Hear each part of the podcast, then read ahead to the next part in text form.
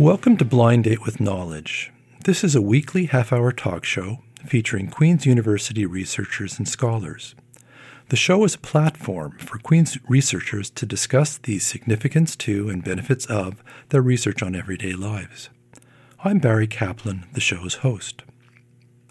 Blind Date with Knowledge is broadcast on CFRC Radio 101.9 FM, Campus and Community, Queen's Radio in Kingston.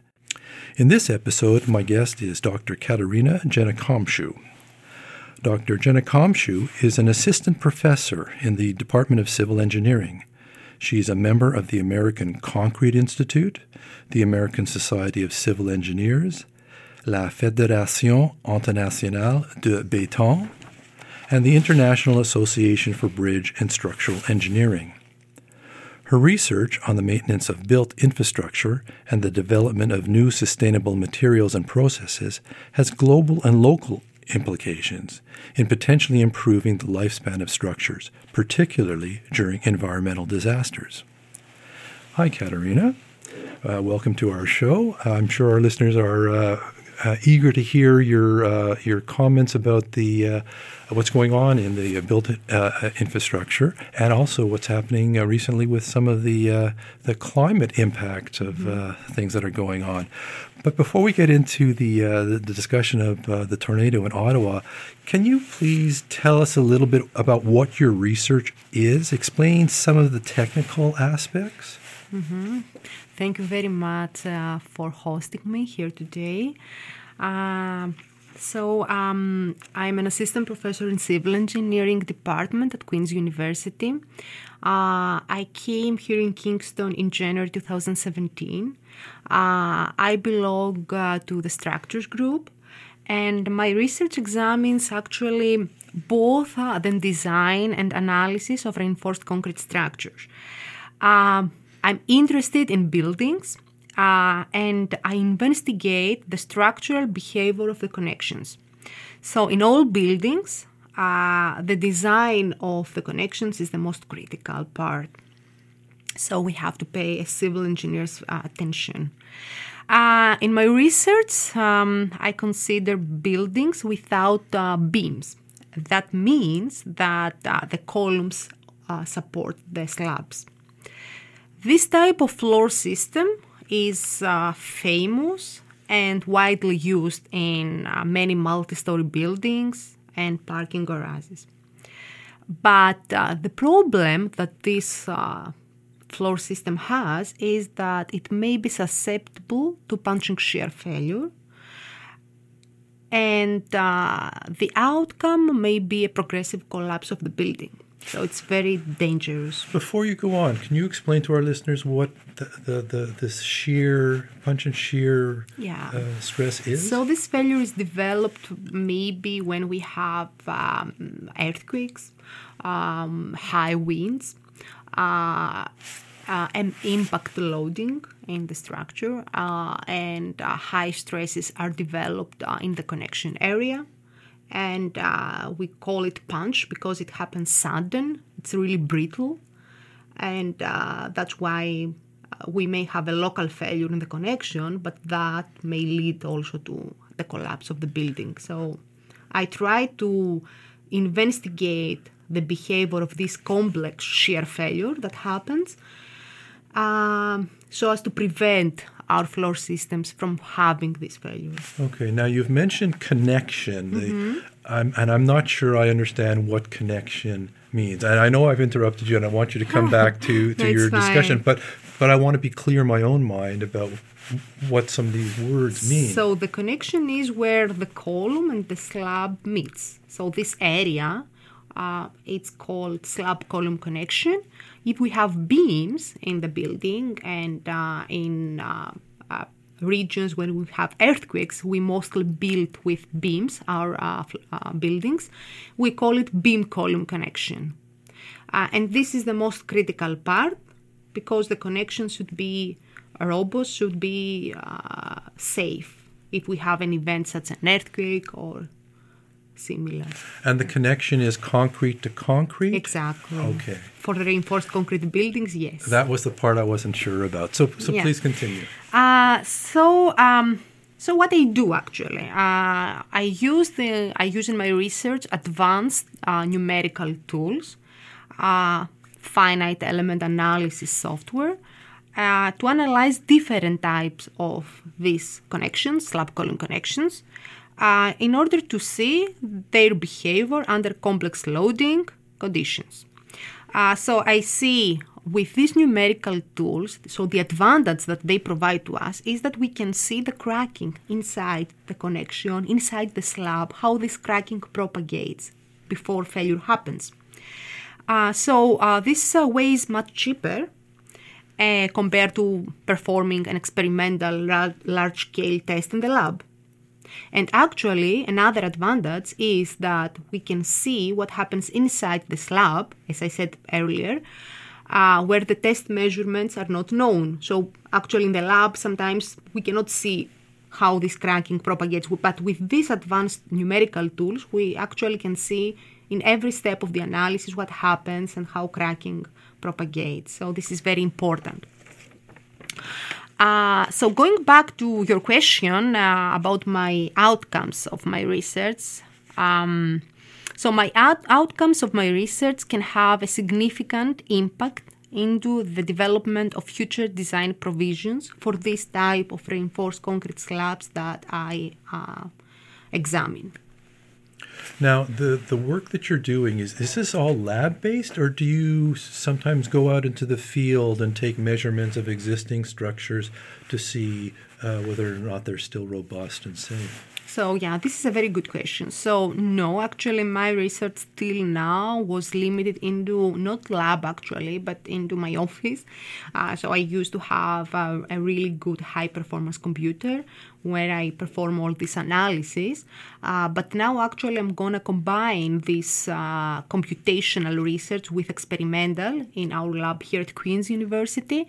But I will try also to go outside and see um, what happens in real constructions because many times we have existing buildings that uh, were built with older design provisions. So these buildings um, may have to be retrofit, uh, and um, this is the reason that actually I would like to go outside. And the data that you're analyzing mm-hmm. with this sophisticated mm-hmm. mathematical uh, process, how how is it generated? Do you mm-hmm. do you send uh, uh, pulses like a, a, thump through a column of concrete? Do you do X-rays? How do you what are you measuring and how do you get it? Yeah, so um, when we do such analysis, uh, because the finite element analysis software are used for analysis, we don't use such advanced uh, numerical tools for the design. Okay, so what we actually need before going to the analysis is to have some data these data are coming from the lab. So we select experimental data from different type of connections previously tested and we go into the software we design uh, the slab column system uh, we give the material properties that we have from the lab we know from the lab the failure load of this connection we apply the load to see at which level we will have failure, and then we compare the numerical results with the experimental ones. Okay, good. So I'm, so, I'm, I'm getting yeah. a better understanding of so what it is, is, that you're doing. This yeah. is very important because we need the experimental data in order to calibrate these numerical tools, and the advantage come after. So the advantage is that when we calibrate such a model, then we're able to perform more analysis, parametric studies, as we say. So, for example, we change the dimensions of the slabs, of the column, the material properties. Okay, so then we get more data actually compared to the data that we have in the lab. Okay, I think I'm following you. Now, I want to bring it yes. out of the uh, realm of uh, abstract mathematics into the realm of what we've heard about recently in in, uh, in our experience here in Eastern Ontario, which has been about high winds and uh, mm-hmm. uh, dramatic uh, incidents of, uh, of uh, storms. Recently, there was this epic hurricane in Ottawa and there was obviously some serious destruction. I think uh, at this point, I mean, we're still about three, three or four weeks after the event. There's still cleanup happening and dislocation of people. Can you talk a little bit about your work as it applies to this particular incident and perhaps disaster and uh, mm-hmm. infrastructure uh, in general? Yes. Uh, so, um, so as, as, civil engineers nowadays, we have to build infrastructure that uh, should be resilient. What means that we have to build infrastructure. That means buildings, bridges. Uh, that will have the ability to recover from uh, a disruptive event, such as a natural hazard. Maybe we have man made hazards. Um, so, um, what happened actually we didn't actually had hurricane but we had tornadoes mm-hmm. in ottawa so uh, the september 21st uh, 2018 tornadoes in ottawa damaged many buildings. Just to clarify that all damaged buildings were residential uh, and of course were made by wood because this is uh, what we have here in north america. So i decided after this uh, event uh, to visit the affected areas. Actually, uh, some people say about five or six tornadoes that happened. Uh, the most significant were three. Uh, so I decided to visit the affected areas in order to investigate um, what happened. Um, the tornadoes affected uh, three areas mainly. Uh, Dunrobin, Gatineau, and Arlington Woods. So, in the two first areas, the tornadoes, uh, these high winds damaged the houses. Uh, but in Arlington Woods, the mature oak trees actually, due to the high winds, uh, created the damage uh, of uh, the houses' roofs. Uh, so what I did, I went there as a volunteer first to, to help to clean these areas uh, it was really bad, my experience there. I saw people were, that were crying. They lost everything. Right. Let, let me jump to, I know we've, we've only got a, a certain amount of time for this segment, mm-hmm. and I want to jump to your insights mm-hmm. about mm-hmm. the infrastructure impact and what we can do in the future. Can we, can we talk, have you talk a little bit about, about mm-hmm. that? Yeah, so as I said, we have to consider in the future to build resilient buildings. Mm-hmm. And uh, this means resilient components because a building is made from components. Right. A, G- a general resilient building. And after that, we have to look also how the community will be resilient. Mm. So we will have at the end of the day network of uh, buildings, infrastructure. Um, so all this network of the components creates the community, and this community we want to be resilient. So as civil engineers in the future, we want to have resilient, as we say, based design provisions. What does it mean? These design provisions have to take care also of the climate change effects. So we have to design looking also how this climate change effects uh, are around us and, and affect the built infrastructure. Let's close out this segment by having you clarify what you mean by community, because I'm not sure I understood understood that part. When you talk about mm-hmm. co- community, are you talking about how the human beings who are using these buildings uh, are mm-hmm. are interfacing with that, or are you talking about a community of objects uh, that are buildings and uh, electrical transmission towers and roadways or pipes. So yeah, uh, both. so it's it's really complex the problem. So resilience is a multidisciplinary uh, and needs the cooperation of different disciplines for successful outcome. So yeah, we mean by community the residential houses, commercial buildings, uh, as you said, uh, uh, electrical wires, uh, hospitals, uh, schools. So, and that was also my objective where I when I visited uh, Ottawa. So I went to see, for example, what type of damage we had in residential buildings, what happened with schools, what happened with hospitals.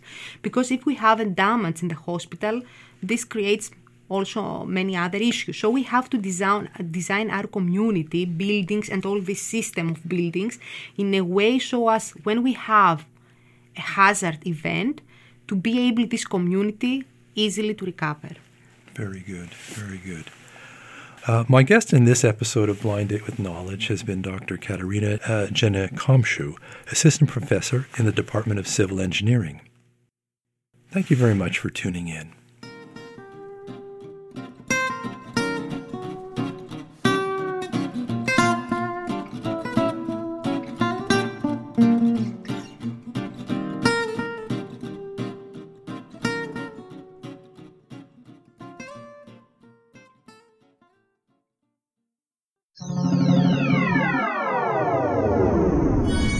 This show is produced in collaboration with CFRC at Queen's University, Kingston, Ontario, with infrastructure support from Queen's Faculty of Engineering and Applied Science. CFRC is located on traditional Anishinaabe and Haudenosaunee territory. Find more great podcasts at podcasts.cfrc.ca.